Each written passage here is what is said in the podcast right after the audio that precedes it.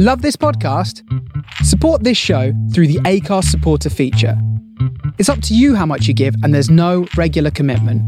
Just hit the link in the show description to support now.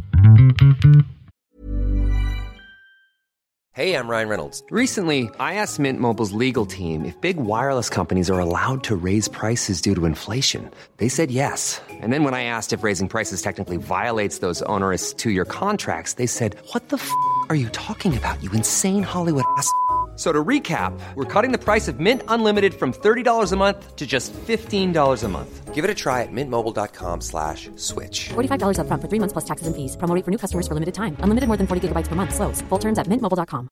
I'm Sandra, and I'm just the professional your small business was looking for. But you didn't hire me because you didn't use LinkedIn jobs. LinkedIn has professionals you can't find anywhere else, including those who aren't actively looking for a new job but might be open to the perfect role, like me.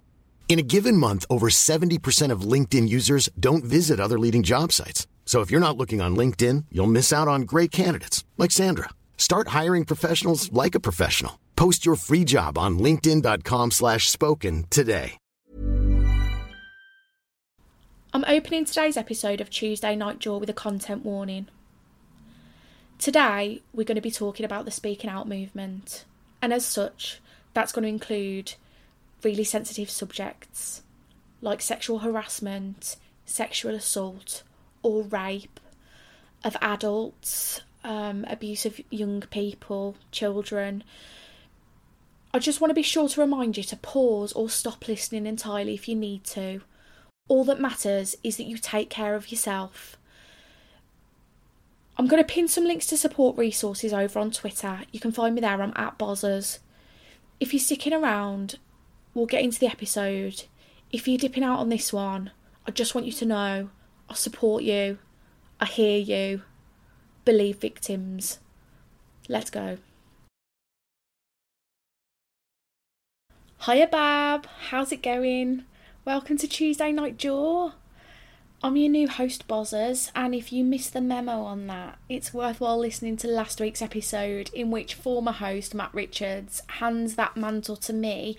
And well, I can't wait to talk about all the really brilliant stuff that comes with wrestling the storylines, the madness, the history, interviews with talent, all that kind of fun stuff. Before I can do that, I need to acknowledge the very real pain that's being felt in our community. And I also feel like internally, I've got to start asking myself some serious questions about what I want to see from wrestling going forward. Not in a storyline sense, nothing to do with championships, but to do with the way that those organisations are run and how they'll protect other wrestlers, fans, staff from abuse.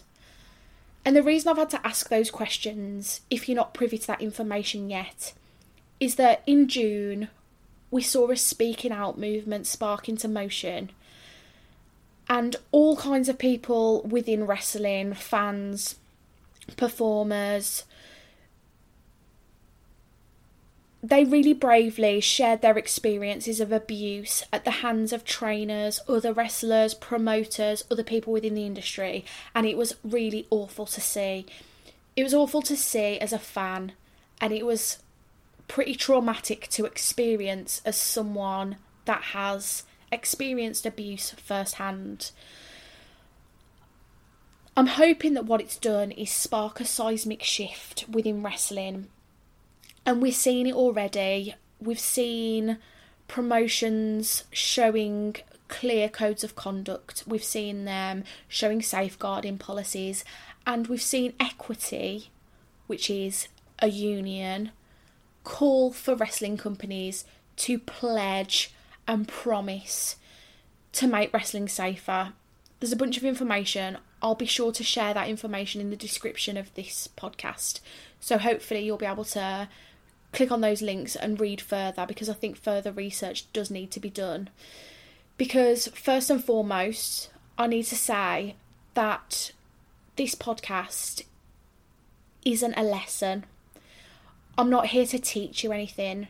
I'm not here to tell you what you should be asking from promotions. I'm not here to tell you that you're wrong if those things don't matter to you.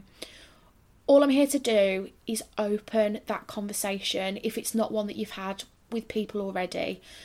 So, whether you want to chat to me about it over on Twitter or whether you want to chat to your friends in wrestling about it, I want us to ask what it is that we want to see from wrestling to make it safer so that people aren't abused because the situation has been pretty diabolical and I can't help but feel that if there was more secure policies in place, if there were rules and codes, then a lot of what's happened might not have happened. The thing to remember with this is, and this is something that scares me to be honest, we've got no overarching boss of wrestling. There's nobody to tell promotions what they should and shouldn't be doing. There's no one to say to training schools, this is what you need to have in order to prove that you're safe. So while a martial arts school has a code of conduct that people have to adhere to, wrestling doesn't have that. It's a bit of a free for all. And I can't help but feel that that has played into this culture of abuse. It's been great to see the way that people have taken the speaking out movement seriously. What I'm going to do is just cast my eye over the map at what different promoters and different promotions have said that they're going to do going forward to make wrestling a safer place. So I'll just cast my eye across the map, starting up at ICW in Scotland. At the time of recording this, they'd said that they were assuring fans they would investigate allegations of misconduct. This was quite early on in the speaking out movement, so it was around June the 22nd. They said that they would be creating two new roles of talent welfare officers, and they added that they'd be putting a selection of their staff and roster members on a positive mental health Scotland course to become qualified mental health first aiders. Obviously, that stuff's wicked, and hopefully, in practice, it will be really beneficial. What they're doing to help fans that have been affected by speaking out, or what policies they're they're going to put in place at the time of recording hasn't yet been announced. So if I've got any other information, you may find that future editing bozzers pops in and adds information. Um, but at the time of, of, of recording this, that's all we've had from ICW. Further down the map in Liverpool, Fighting Spirit, which is the promotion run by James Drake and Zach Gibson.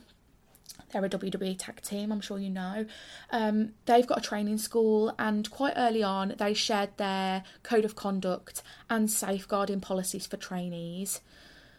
Worth going and checking that out, and I would say that for all of your lo- your local promotions, go to your local promotion and see what steps they're taking before you consider taking money out of your pocket and supporting them. Hopefully, when coronavirus I mean, this this seems flippant saying it now, considering at the time of recording this, all of the north pretty much has has been locked down again. But if promotions in the wake of coronavirus, I don't know when you're listening to this, start to open up again, it's just really important taking a look at what they're doing, and that's what this conversation I hope today will be a look at what those things actually mean, things like the code of conduct or safeguarding or whatever, in practice, um, and just getting a handle on how you feel about it, what you feel comfortable with, and what you need personally in order to feel comfortable spending that money. Just going back to the map then, Future Shock in the Northwest on June the 22nd, they assured fans that they'd be revising their safeguarding policies. We yet to see them, but good to know that they're working on it. Fight Club Pro um, I've had a bit of a blackout since since the speaking out movement began. They said that no training or shows would happen until every aspect of safety is addressed with relevant authorities and implemented. That was the last we heard from them. I know that they refunded the remaining season ticket cost for the rest of the year for their uh, fans, and and and as far as I know, we've got no shows coming up for the rest of 2020. Over in Wales, Dragon Pro announced that they would be investigating matters further and they shared some important resources for people that were affected, which I thought was really helpful. It'll be interesting to see what happens with Dragon Pro going forward. And I'll probably say that for every promotion because it will. It'll be interesting to see how things progress with them. Now, Progress Wrestling down in London, they're one of the biggest promotions in the UK after a few pretty glaring missteps at the start, they brought in a new management team, and it does seem that they've been doing loads of work behind the scenes because they came out this week, so last week at the time of you listening to this, with a super detailed blog. Um, they linked to documents for fans to consider. They had a manifesto, safeguarding policy, a whistleblowing policy, codes of conduct for talent and referees and crew. And they also had an audience policy as well, so lots to read and digest over there. RevPro, who also run shows in London, they haven't released a raft of documents for us to check out yet. I'm hoping that that does come because I from personal perspective, I think that wrestling needs that. I think that fans need that just to know that that's happening. But promoter Andy Quildan did give quite a few details on his concerns for the for British wrestling and the safety of British wrestling in a recent podcast. Um, it's since been retracted in parts, as I understand it, by its publisher. There were some pretty fatal errors in that that weren't necessarily, as far as I'm aware, related to Andy's approach. I think it was more the podcasters had included some information that shouldn't have been there. What Andy did say is that he wanted promoters involved in the industry discussions going forward, and a writer on Twitter asked Andy how we could get more information on RevPro's approach in a digestible way that didn't involve sitting through this mega podcast. Andy did reply and say that a full short form breakdown of actions would be provided, and he added that RevPro would be publishing its codes of conduct. So, at the time of recording this, we don't have those yet. If Future Bozzers has got anything to add, I'll leave a breather for her here. And if not, then we haven't got any further information on that at the time of this going live. Elsewhere in the country, Riptide down in Brighton, they announced an indefinite hiatus um, they said that a huge amount of work was to be done if they intend to operate shows in a truly safe environment, so it'll be worth seeing what happens with them.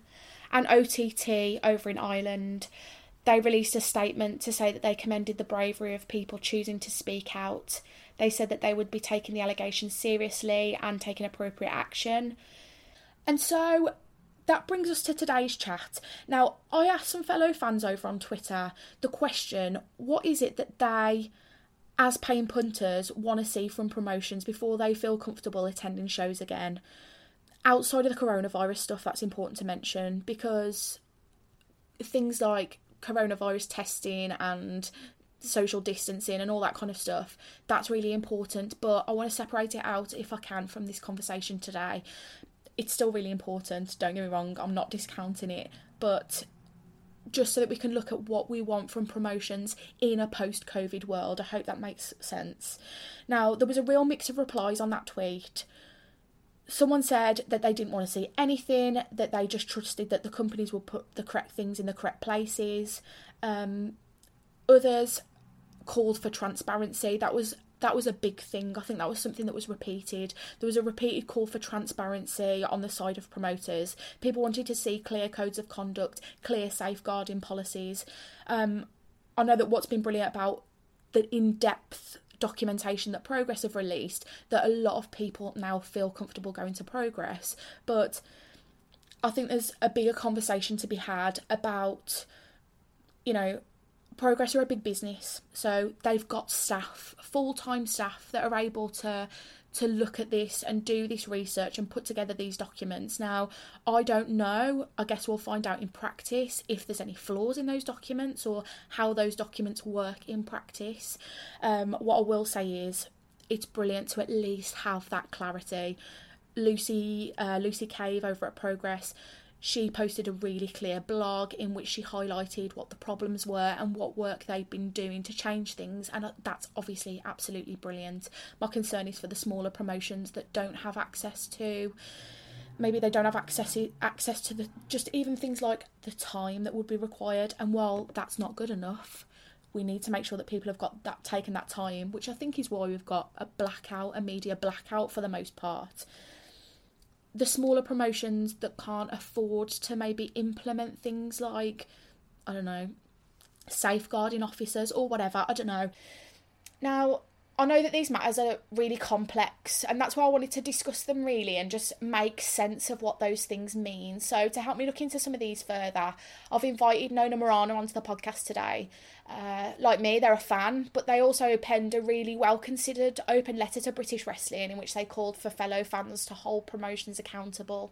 Uh, Nona has worked as a support worker, aiding domestic abuse victims, um, and so is no stranger to terms like safeguarding, which at the moment feels like I know what it means, um, but I think there's a lot more sort of digging to do. So Nona, hello. How's it going? Hello. Um, you know, as well as can be expected. This podcast is brought to you by eHarmony, the dating app to find someone you can be yourself with. Why doesn't eHarmony allow copy and paste in first messages? Because you are unique, and your conversations should reflect that. eHarmony wants you to find someone who will get you. How are you going to know who gets you? If people send you the same generic conversation starters, they message everyone else. Conversations that actually help you get to know each other. Imagine that. Get who gets you on eHarmony. Sign up today. Hey, I'm Ryan Reynolds. At Mint Mobile, we like to do the opposite of what Big Wireless does. They charge you a lot, we charge you a little. So naturally, when they announced they'd be raising their prices due to inflation, we decided to deflate our prices due to not hating you. That's right. We're cutting the price of Mint Unlimited from $30 a month to just $15 a month. Give it a try at mintmobile.com slash switch. $45 upfront for three months plus taxes and fees. Promo for new customers for limited time. Unlimited more than 40 gigabytes per month. Slows. Full terms at mintmobile.com.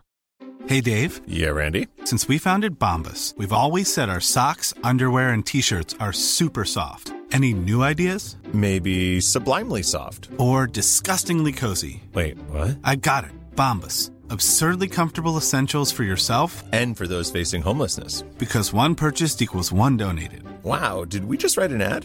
Yes. Bombas. Big comfort for everyone. Go to bombas.com slash ACAST and use code ACAST for 20% off your first purchase. Uh, I, I feel like I've spent more time in uh, an angry rage than I have uh, in any other part of my life. And I, I mean, I've worked with victims of domestic abuse and still not being quite as angry, but you know. Yeah, it's it's it's been a really tough time. Obviously, for for the victims of the abuse more than anything, but but it, just Yeah. as as as concerned fans, it's it's hard to ignore like the very real impact that this has had on what is for a lot of us one of our main sources of like joy and one of our main outlets for fun. yeah. Yeah like it's hard i think when it it hits so close to home. Mm. You know when it's your form of entertainment if it's your escapism and then you find out that it's it for want of a better word broken it's quite difficult um yeah Now, I know that that must have been what sparked you to write that open letter to British Wrestling in the first place because of that that passion and that that desire to to want better. And I know that in that you did call for fellow fans to start holding promoters accountable, holding businesses effectively accountable. Yeah. Um and I wanted to ask you a little bit more about what what do you mean by that? How do we hold promotions accountable? Um, a lot of it is about understanding the gravity of the situation.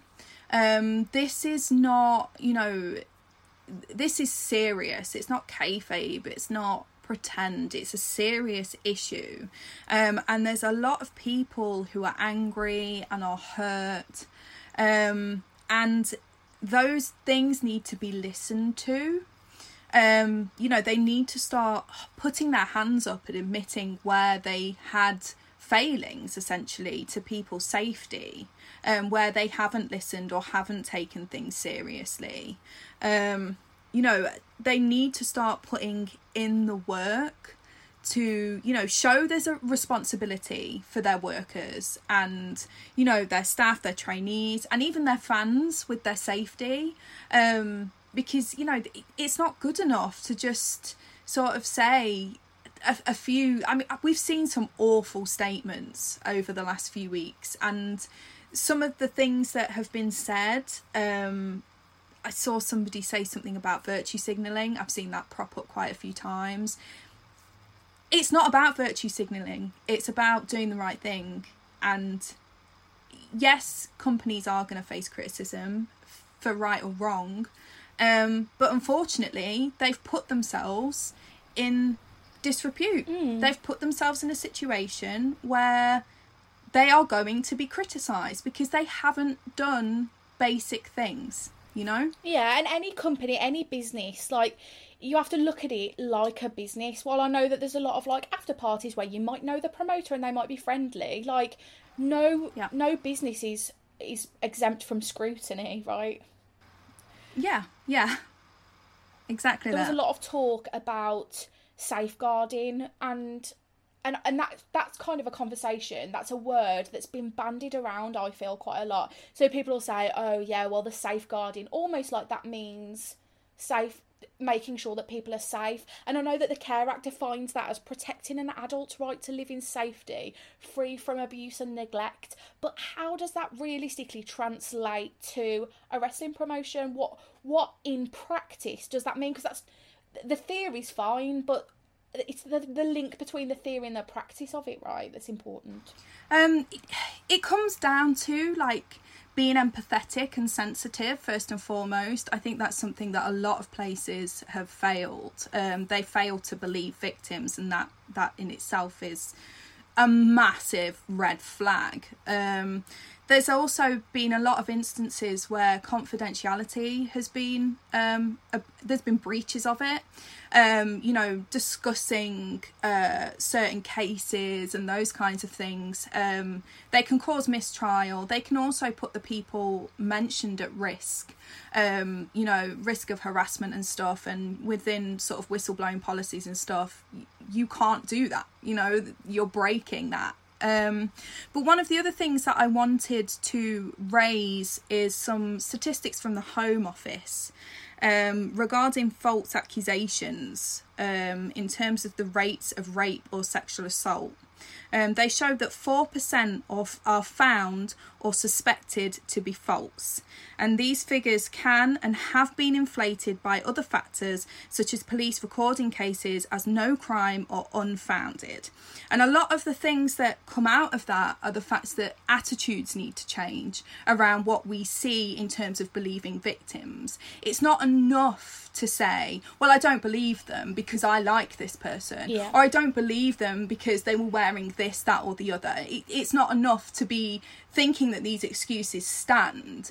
If 4% of all reports, and that's only ones that are reported, I should add, because we know that this will not be every single person who has gone through this that will have reported it to the police um, you know, these attitudes need to change. We need to start believing victims and understand, you know, there is there's accountability in not believing them. There's, you know, I, I'm sick of sort of seeing even threats towards victims to silence them in terms of taking lead, legal proceedings because we know I mean, even just then and you know in the stats that I've read out most of these crimes are literally signed off as we can't do anything with them Yeah. um, there's not enough evidence there's you know there's not been a crime because someone may have retracted their um, report you know we need to stop doing that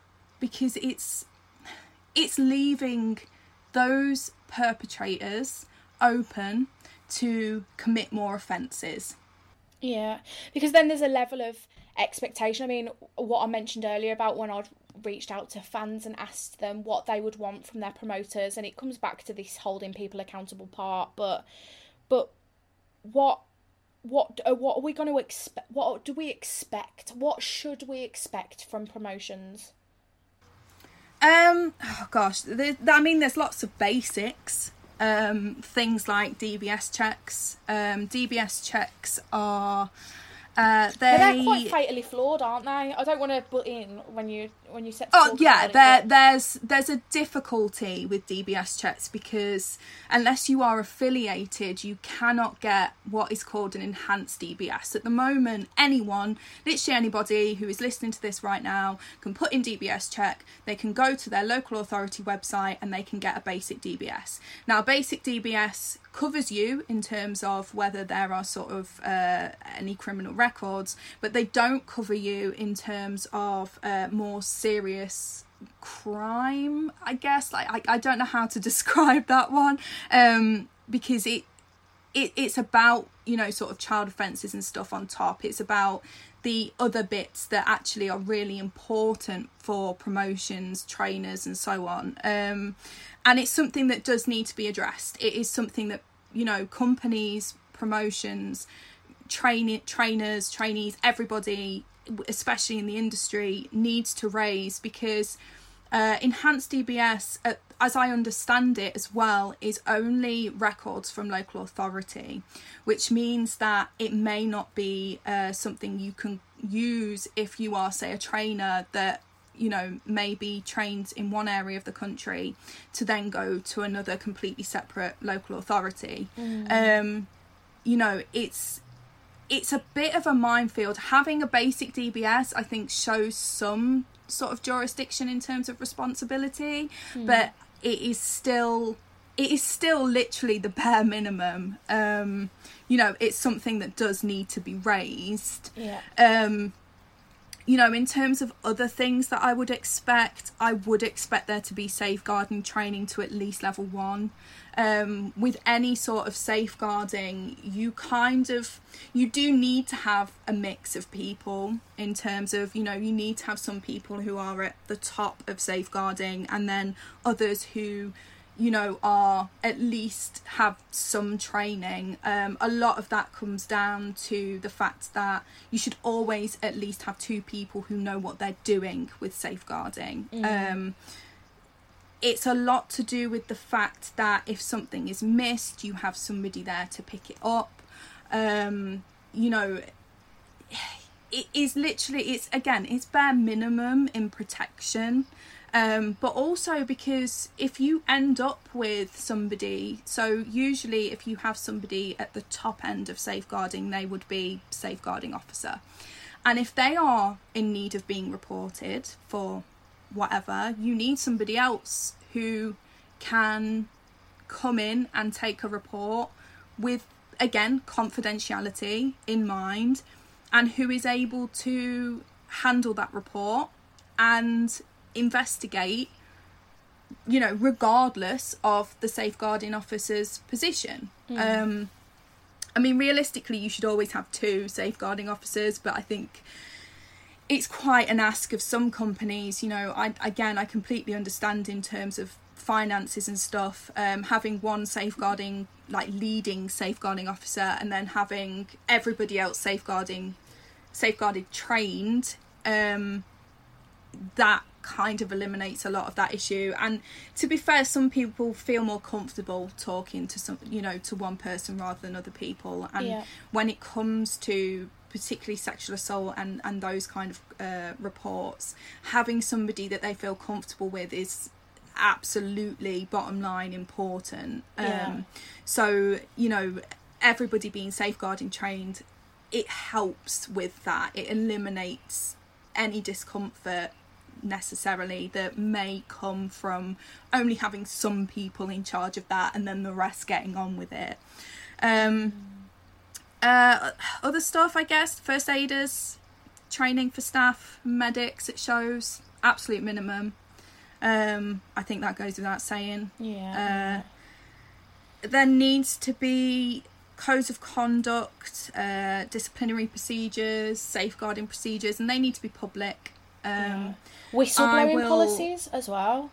You know, it's got to be that you can, if if you have seen something awry in a locker room, mm-hmm. you've got to be able to go and speak to a promoter about it without thinking, well, that promoter's really good friends with them and I'll never be able to work here again. I'll be blackballed, right? There needs to be something yeah. in place for that. Yeah. Yeah. You, then, you know, whistleblowing policies need to be there. I mean, the NSPCC um, do have a five questions for sports clubs, which is quite a good thing to take as reference. Okay. Um, so one of the questions is, does the club have a safeguarding policy? And one of the recommendations that they have is that all policies are listed on the website Okay. good for that club.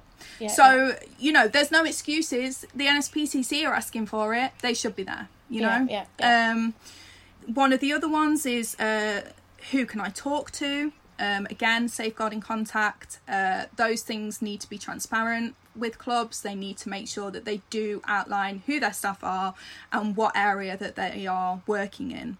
Um, I know that can change, particularly with things like crew and stuff. Um, but again, you know, you just need to have your main staffing structure if that is the case, and your crew is just people who are at the training schools and so on and so forth. I'm more concerned about the staffing structure of day to day than I am of, you know, annual, periodic, you know, uh, staff. Um, but those staff as well actually should still have DBS checks. That's something I am going to throw in there. They should have them. It, there's no reason why they shouldn't. Um, the third question is what training is there? Um, obviously, that is a little bit difficult, difficult, difficult in professional wrestling.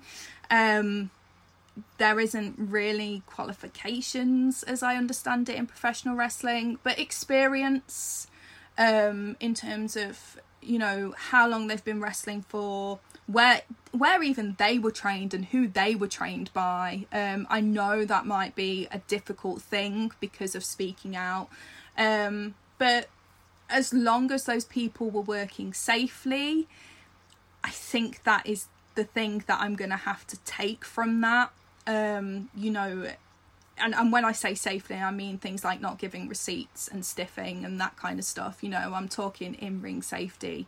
Um, you know, the other stuff, I'm boot them in the sea. You know. Um, the fourth question is what happens if there's an accident. Um, so again, first aiders, medics, and so on. Um, and then the fifth question is: Have the staff been checked out? Um, and it makes reference to things like recruitment and DBS checks.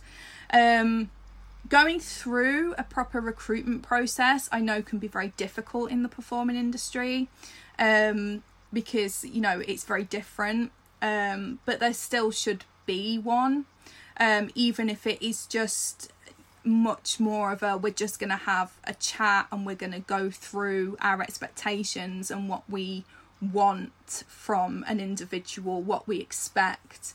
Um, even having some sort of specification of what that person's involvement is, um, which I, I think probably hasn't happened in some businesses because you know again money is tight people are having to do lots of different things but having a specification of what people do um, again, it's accountability, it's transparency, it's making sure people can pinpoint to the right people, and companies can do that, you know, because they're not passing it around each other. They're saying, right, no, you're the person who's supposed to be dealing with this, sort that, you know. Um, there's even um, been, I've heard rumours, again, it is rumours, but rumours of there not even being sign in and out records for training. Yeah. Um, you know, even on a fire regulation level, that is shocking. Terrifying. That's- Um, there should always be a paper trail. And that sort of brings up a bigger problem for me because my seven year old nephew, who is absolutely completely crazy about wrestling now, which is a wonderful thing to behold, um, loves it at the moment. He won't even sit front row at a show because he's like scared that the real baddies will get him, which is just wonderful to see. But it makes me think as he gets a little bit older, if he wants to go to training because he sees someone like Pete Dunne or someone from the city Yeah. that he lives in going on and becoming this amazing superstar that's going to be in the Royal Rumble or whatever, um, it scares me that if he wanted to be a boxer, I could send him to a boxing school, and I know that there's going to be some overarching organisation that has made sure that that boxing school is safe. I can check on their website. There'll probably be some kind of tick or logo or accreditation, and I can have Yeah, peace martial of arts mind. code. Exactly, the martial, Martial arts, arts code. code, yeah. So it means that I don't have to sit there and think about all of these things that we're talking about today because realistically, it would be nice if, as fans, we aren't the ones that have to hold promotions accountable. And that Yeah. raises that big issue, like you said, about the martial arts code because if that code already exists in the world, Yeah. why isn't wrestling under that? Why doesn't wrestling fall under that? So that I can see a tick and go, flipping out, that's fine then. I don't have to worry about Yeah. these things. Yeah. From what Yeah, I and it's- understand, sorry mate, go on. it, it's one of those where I think a lot of people don't really understand that this is going to be a multi agency um, sort of involvement to not, I want to say fix, but that probably isn't the right word because I don't think it is something that will be sort of fixed straight away. And I think that's something that does need to be said. Um, Yeah. You know, there's always going to be something that potentially will have been overlooked because you don't want to believe that people would do XYZ of things and yet they still surprise you with something else that's shitty, abusive, and horrible, and you are literally back at having to see where that went wrong. Yeah. Um. So as much as I want all of these things, and I think they need to be there, and fans should feel the same. Yeah. There does need to be an understanding that that abusers will manipulate as much as they can to make those rules fit and make themselves back in, you know, Yeah. get themselves back through the door.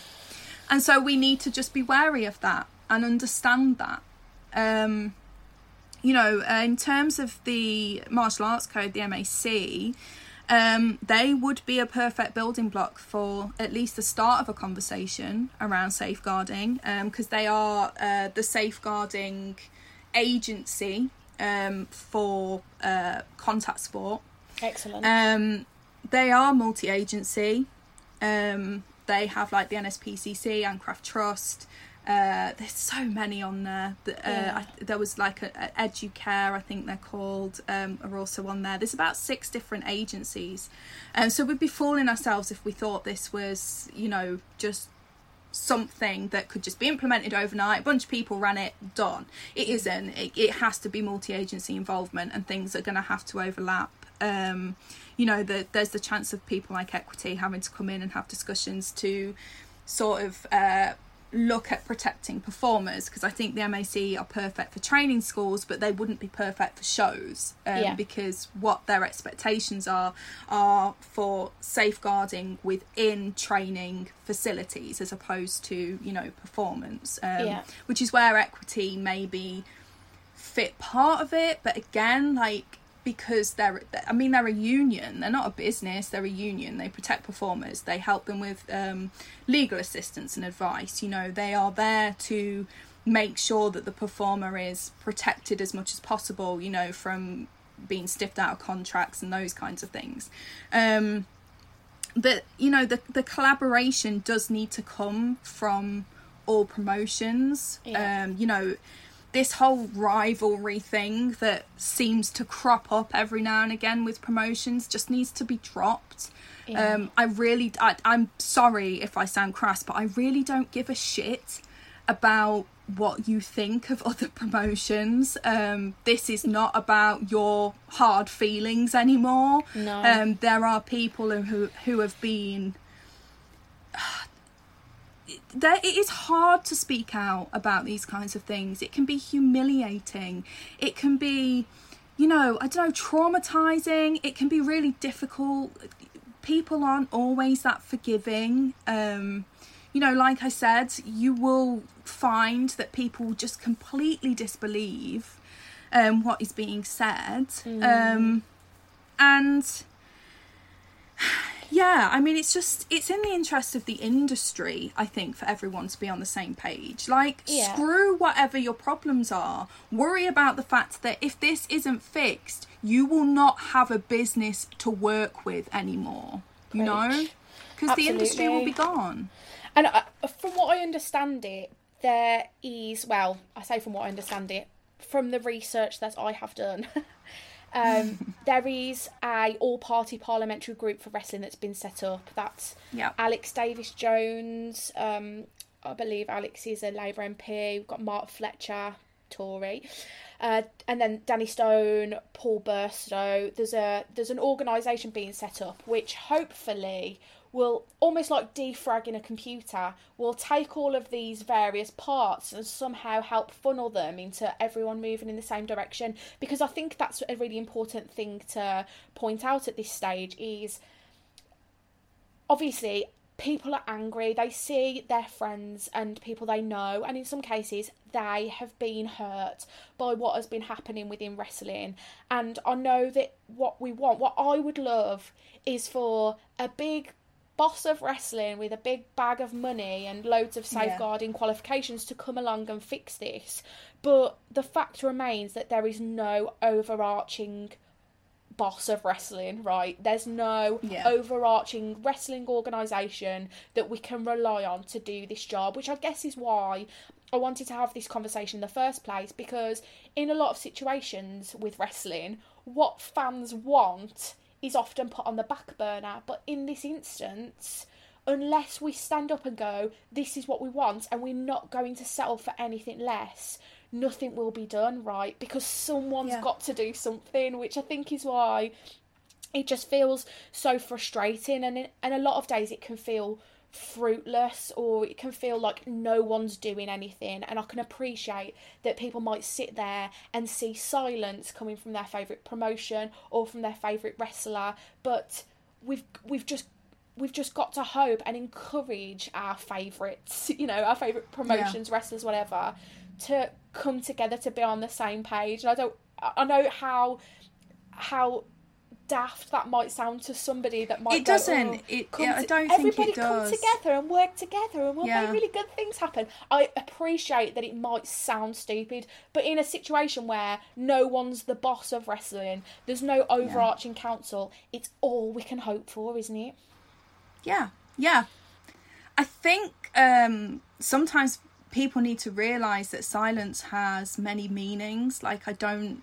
I think a lot of people seem to see it as a negative. Um, and in some instances, you know what? Yeah, you're absolutely right. I think it probably is. Um, but I think in others, um, I think it's because they just don't know what standpoint to take. Um, and Yeah. I think that is because, and I'm I'm gonna say it's because they're men, um, and that's not to say that men haven't come forward in this, because of course they have, um, but the names, the majority of names, are men, um, and knowing that you are in a position where you are not one of the people that has been affected. You are not one of, you know, it's hard because there is going to have to be a line drawn at some point uh, when it comes to uh, what we see in terms of um, acceptable um, with what talent may or may not have known or seen. Um, There are questions we're gonna have to ask, and when I say we, I, I don't even know if that is something necessarily that should come from fans. It's questions that we probably need to ask ourselves, and this is true of talent and promotions in terms of uh, involvement. Um, and f- for fans, we need to ask ourselves how we pedestal talent um, you know, talent that we really like may have been adding to the toxic environment, um, and we we're gonna have to accept that. Um, yeah you know, it doesn't mean that they're predators or abusers. It just means that they may have just not been that nice backstage and added to it, made it acceptable.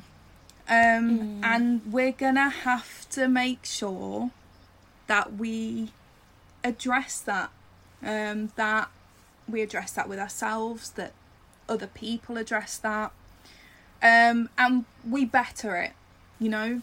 Um, and I think you know from asking people just over on Twitter. I mean, when I asked fellow fans, a lot of whom are men, because that's how wrestling goes, and a lot of them had really well considered, well thought out responses as to what they're going to demand of their local promotion in order to feel Yeah. comfortable going there again. Um, and I appreciate that because some people have huge lists, really high expectations, Yeah. and I think that's brilliant. I think that's right for them, and for other people for whom they they they don't want to see your code of conduct. They they just trust that you'll do it. Yeah. I think that everyone's personal approach to it is valid, Yeah. right? Yeah. And and that's why I think it was important to even bring it up for the people that say I just I just trust that wrestling promotions will just do it. We kind of had a responsibility, I guess, to go. Yeah, but do you know the breadth of these issues? Yeah. Um, do you know that a lot of the time they're promoters who don't know these things that need educating themselves. Yeah. Um, and I think that's why I wanted to bring it up because I think when wrestling starts again, which I'm really hopeful as a fan it will happen. Um, I know that what I personally will be asking for, which will be just whack your flipping code of conduct, whack your code of conduct up on the website. Let me know that you're doing something safeguarding in a way that's not like, oh yeah, just so you know, we have got a safeguarding policy and then nothing. It's like I'm gonna need to know what that is to in, for me to spend my money at that promotion. Asking you, considering everything we've been speaking about, what do you personally want to see from promotions uh, going forward? Because realistically, the the likelihood of any promotions coming out and ticking every box that we've discussed here today is slim. So, do we have? I mean, we're gonna have to just I don't know, adjust our. Do, what do we need to do? I don't know. Is what I'm saying. Uh, yeah, I mean, it is worth remembering that it's going to be different for everyone. Um, everyone has a different expectation. It's it's why I brought up in terms of silence because I know a lot of people. You know, when I spoke about men, I was referring to like male talent. Um, you know, male led promotions because you know we're we're looking to them for answers. That's what we're doing. Um, Yeah, yeah. But it's difficult because not everyone knows what to to do, what the expectation should be.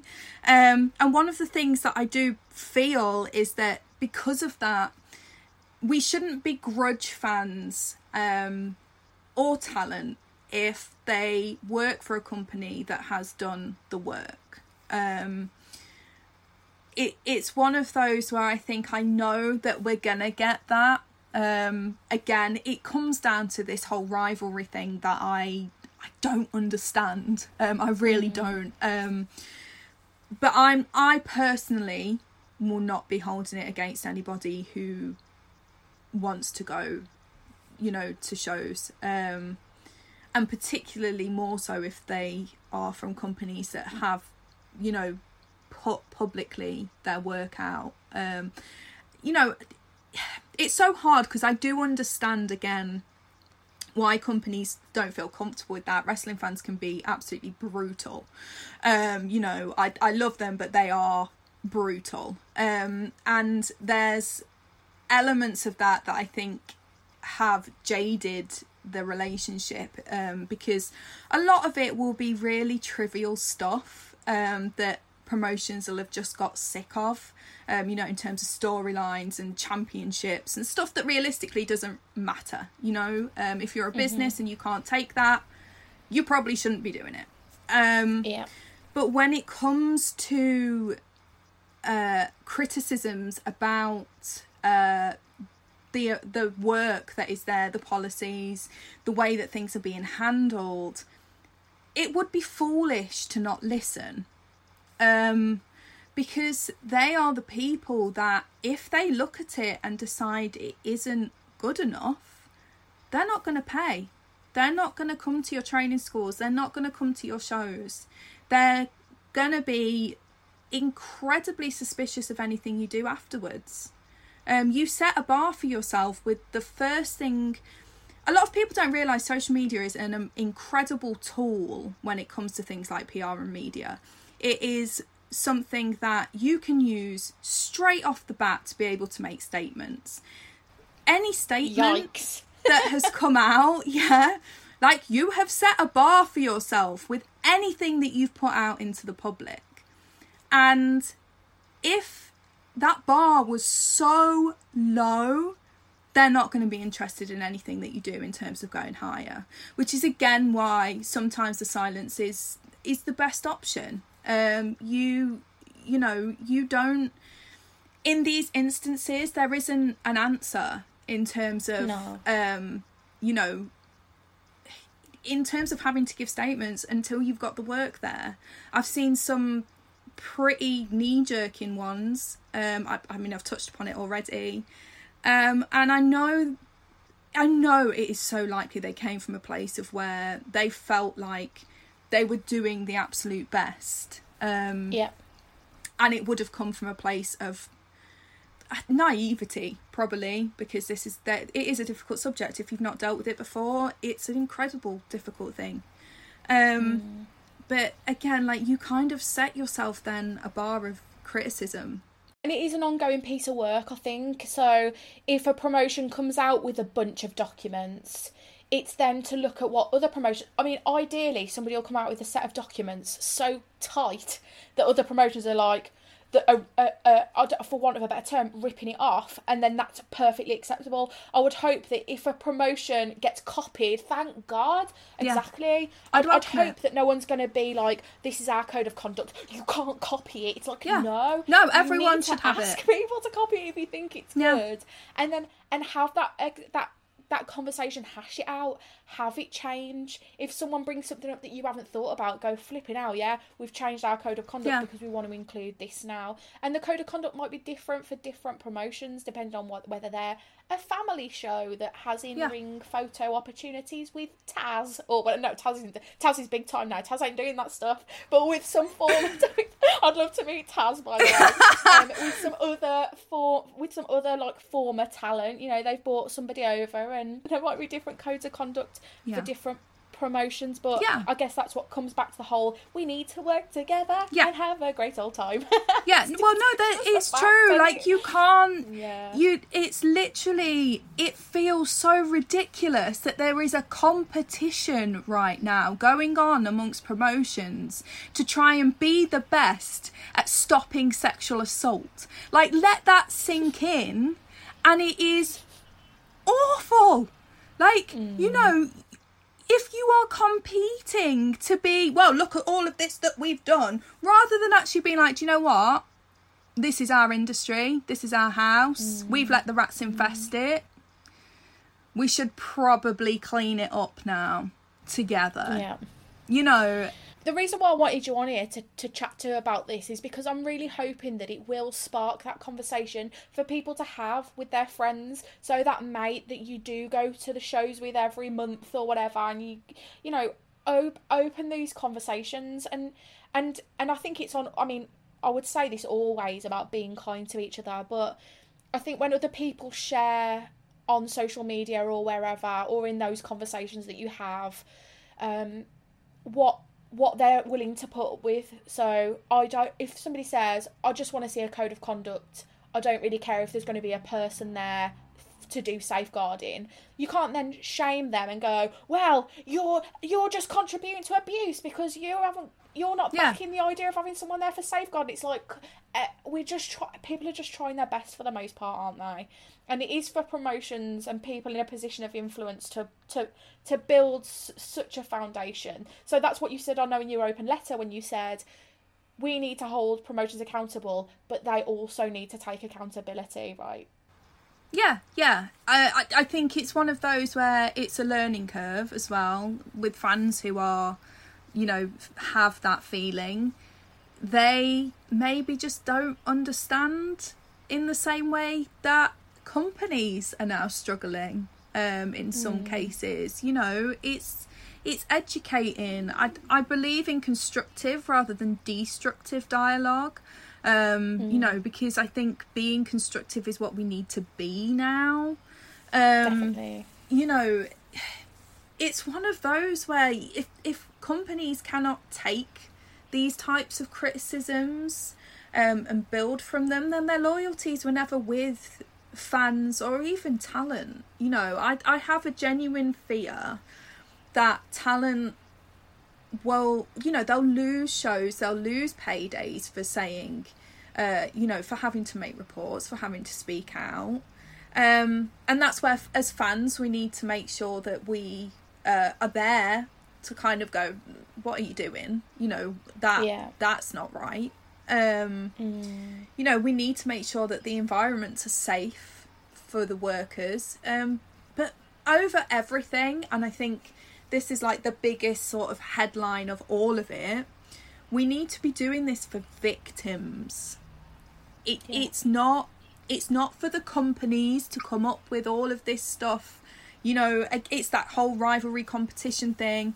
This is some the reason we all need to come together is because of victims like bottom line you know Yeah.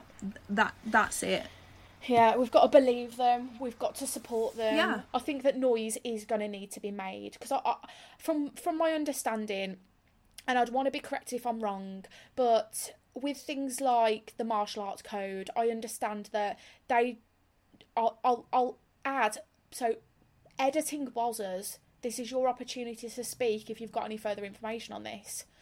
But as current Bozzers, my understanding is that there's a block with Sport England where they don't want to take on wrestling, and I think if we if we want them to, we need to kick off about it. We need to flipping kick off about it, right? Because we're being expected with, like I mentioned, this big flipping wrestling person with a big bag of money and all this expertise doesn't exist. We're being expected as a community where no one's really qualified to do this because it, the qualification doesn't exist to try and reinvent the wheel, where in a lot of cases that wheel already exists and we just need to push to be given access to it, Yeah. right? Yeah. So, The MAC have wanted professional wrestling. Um, Okay. They believe it fits the criteria. Um, Okay. Sports England keep saying no, and a lot of that Mm. comes down to, I think, partly credibility. Um, not everyone takes wrestling seriously. Um, that that's a doesn't mean it doesn't opinion. exist, guys. That doesn't mean it doesn't exist. It doesn't mean that there aren't victims Yeah. sitting at home suffering Yeah. because of the pop. Like that's what scares me the most is that as as wrestling has become more and more popular, as more and more people have started to go to shows, as it's as we see people on TV succeeding, more and more young people are seeing that and want that success, and so should they. So they should be able to go to. They should be able to go to training schools. Oh, I could cry. Wrestling has been on our national terrestrial televisions, even you know, even last year. I mean, everyone has to have Freeview now, digital boxes. It's even on there. Like wrestling is available, but it was even on ITV. Yeah. I was interested to see Andy Quildan from RevPro talking um, again on that aforementioned podcast. He spoke about the big piece of work he had to do to legitimise wrestling to the Home Office, I think it was, in order to get visas for wrestlers. Yeah. Um, and he was saying that he had to write out this lot. I mean, he did then go on to say that he wouldn't, because somebody suggested that he publishes it so that everyone can have a read of it because it sounds really interesting. And he said no because he didn't want other promotions. I think he was semi joking, but he didn't want other promotions to see it and be able to use it. Which, uh, uh, I mean, Yeah. let's let's leave that where it is. Um, but I thought it was a really important uh, important point that there was a piece of work involved in getting the Home Office to understand the legitimacy Yeah. of wrestling because I think Andy had said that he'd had to write about it right from like traveling circus times or something. I don't know. He was talking about like he had to really go back in time to to show how wrestling was legitimate. Um, and it just seems completely bananas to me that if we can get the Home Office to go, oh, okay, yeah, I, I get it. We can't get Sports England to go, oh, okay, I get it. Just it just flipping bamboozles me. Is there anything else that you feel like it's important that we cover? I mean, there's loads to talk about, and we could go on for four and a half hours, but I'm suggesting that we don't do that just now. Um, but I think it's something that people do need to have have discussions with their pals about, right? Um, Yeah. and use Yeah. this time while wrestling is. I mean, it's all right. People going, yeah, well. We, we're going to put our we're going to put things on hold for now. It's coronavirus, of course. You're going to put things on hold. That yeah, doesn't mean you've got all the time right now to be doing Yeah. it. You know, we're in It's the middle of a only good thing. pandemic. You know, Mhm. there's no excuses. You know, we're in the middle of a pandemic. You've had five weeks. You know, where are the receipts is basically where I'm at with it. You know, I, I want to see personally, I want to be able to see on websites, you don't have to send them to me. I'm not when I say personally, I mean in my own opinion. You know, I want to see time. yeah, I want to be able to see like policies. I want to see codes of conducts. You know, I don't want to see distraction and deflection anymore. Like that's done. I don't, I'm I'm sick of it. You know, I I don't want to see it. You know, I want to see companies cleaning their own houses as best they can. Um, you know, and when I say as best they can, if you have had reports even previous to now, those reports need to be taken seriously. I don't want to hear going forward any reports we get will be under these grievance re- procedures and policies and whatever bullshit you think is going to make fe- people feel better. No, I, I don't care. People don't change overnight. You know, the, rehabilitation is possible, but if you're turning and saying to me, you know, I give an example. If Jimmy Savile was rehabilitated, would I feel comfortable with him around my kids? No, he's a he's a paedophile. You don't take him back there. He doesn't get the incentive of a door being left open. Um, you know, I I want to see these people taking it seriously and even it's going to be hard because in some cases it's going to be their mates them understanding that it's not acceptable. You know it's just not acceptable. Um you know all of the reports need to be taken seriously. All of them need to be investigated properly but they also need to be investigated properly with the care and the attention that they deserve. Um you know these people these these victims deserve that. They deserve to have protection now where they weren't given it before they deserve dignity now where they didn't have it before. You know if there's one thing that i that i do off of this it's that make sure that all of those victims out there understand that i believe them and that i've got them and that i will I, i'm going to be like that video of the hen with all of its chicks under its wing that's going to be me. I'm i'm i am the umbrella protecting them. They don't need to worry about it because i've got it. I'm and i will keep shouting about it until it's heard. And i'm not just you know seen as a bit of a a pain. And the same with other fans because i know there's other fans doing exactly the same thing. And we don't we shouldn't be discredited as you know being I, I don't know annoying and opinionated. We're we're we're telling you from experience these are the things I'm going to keep banging on that door basically Good. it's simple We need it. We need it, and we need we need everyone. I mean, I'm not telling everyone what they should do, what they, sh- you know, what their standards should be, um, no what they should want. But what I will say, particularly from a from a from a personal perspective, we've got to believe victims, even when it hurt. Like I can tell you from experience that there's had to be.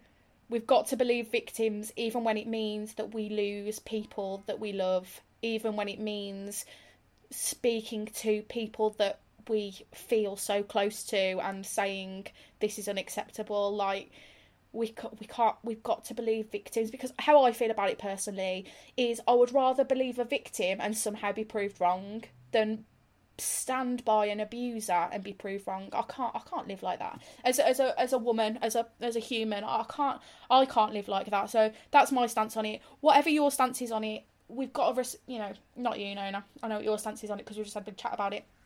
But the listeners, what whatever your whatever your stance on it is, I'll respect you. But what I will say is, for the good of the people that follow you on social media, for the good of the the women in your life, if someone speaks out and you don't believe them, sort of shut your mouth on that because if you speak up and say no this person is a liar then everyone around you that loves you and feels like they can rely on you should god forbid something happen they might think I can't tell them because there's Yeah. a chance that they won't believe me. And who who wants to live with that? Who wants to live with that guilt and pain? No one. Just believe victims. If you don't believe victims, just shut up about it. You've you, you you've got to stop. You've got to stop. Just just please. That's all I'm saying on that. And with that, no, no, I think I'm gonna wrap things up. I'm I'm so grateful to the. I can tell that you've put time and consideration and thought and research into coming and speaking to me today, and that that just means such a lot to me. The the open letter that you wrote, I'm hoping that you'll tell people your Twitter handle so they can come, they can follow you and see those messages that you're spreading because I think it's really important. So, Oh, what you. what how can people find you? Uh, they can find me um, at Nona Mirana so N O N A M I R A N A. That's where they can find me. Last week when I did the handover with Matt, Matt Richards, and I and they said, "So where can people find you?" I said, "Bozzers," but Ozzers are everywhere. I don't know what came over me. I'm a 33 year old adult woman, but there we go. That's just that, that's just one of those, isn't it? Not everyone's always on podcasts. This is new to a lot of us. So. I know, I So, know. This is my first time. It's very, very I mean, we didn't know each other until we started singing off the same hymn sheet with this, right? We didn't. We, Yeah. We've not. We've not been lifelong friends. We've No. we've sort of connected to one another as a result of having these sort of like shared hopes for the future. And um, you know, all, all I ask is that as listeners, you you just take some time to just to just listen and um, yeah, just. Just, and just look listen, after the, research. they need to look after Look after themselves at the end of this you know Yeah, uh, if anything has been difficult to listen to please go and you know have some self-care you know stay hydrated watch some animal videos eat a donut anything anything that makes you feel safe reach out to people Everyone keeps telling me to watch Hamilton. uh, I can't believe that you haven't. Like, I keep singing it randomly around the house. I just, you know, I'll be doing something and then it'll just suddenly come out. I can't help myself. It's brilliant. I need to get on that Disney Plus hype. Hamilton Um, self care. with that, yeah, maybe that could be part of my afternoon self care. Um, regarding this podcast going forward, Tuesday Night I, I can't wait to show you all of the cool shit that we've got coming up. I say we, I, I mean me, but I'm I'm so reliant on pals and contributors and friends and you guys over on Twitter and on social media to help me with making this what I want it to be. Um, what I'm going to do is give this podcast a few weeks. I want to let it breathe. I want to give you time to chat to your friends. I want to take some time to take stock of what's happening in the industry, see what's going to happen going forward with promotions. Stay tuned, give me a follow, or you can um, send me an email. That's Kirsty, K I R S T Y, at bozzers.co.uk or just tweet, use the hashtag Tuesday Not Jaw, get involved. Uh, your opinion really matters to me. Um, I'll, I'll, I'll see you in a couple of weeks. It's going to be good. I flipping promise you, you're not going to believe what I've got coming up. All right, bye.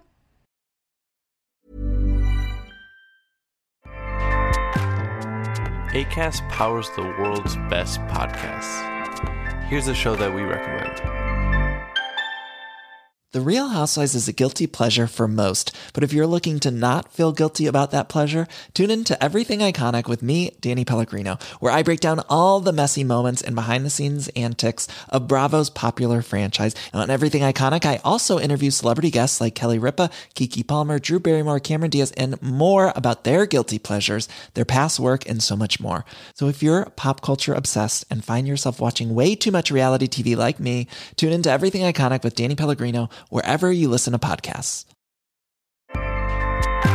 ACAST helps creators launch, grow, and monetize their podcasts everywhere. ACAST.com.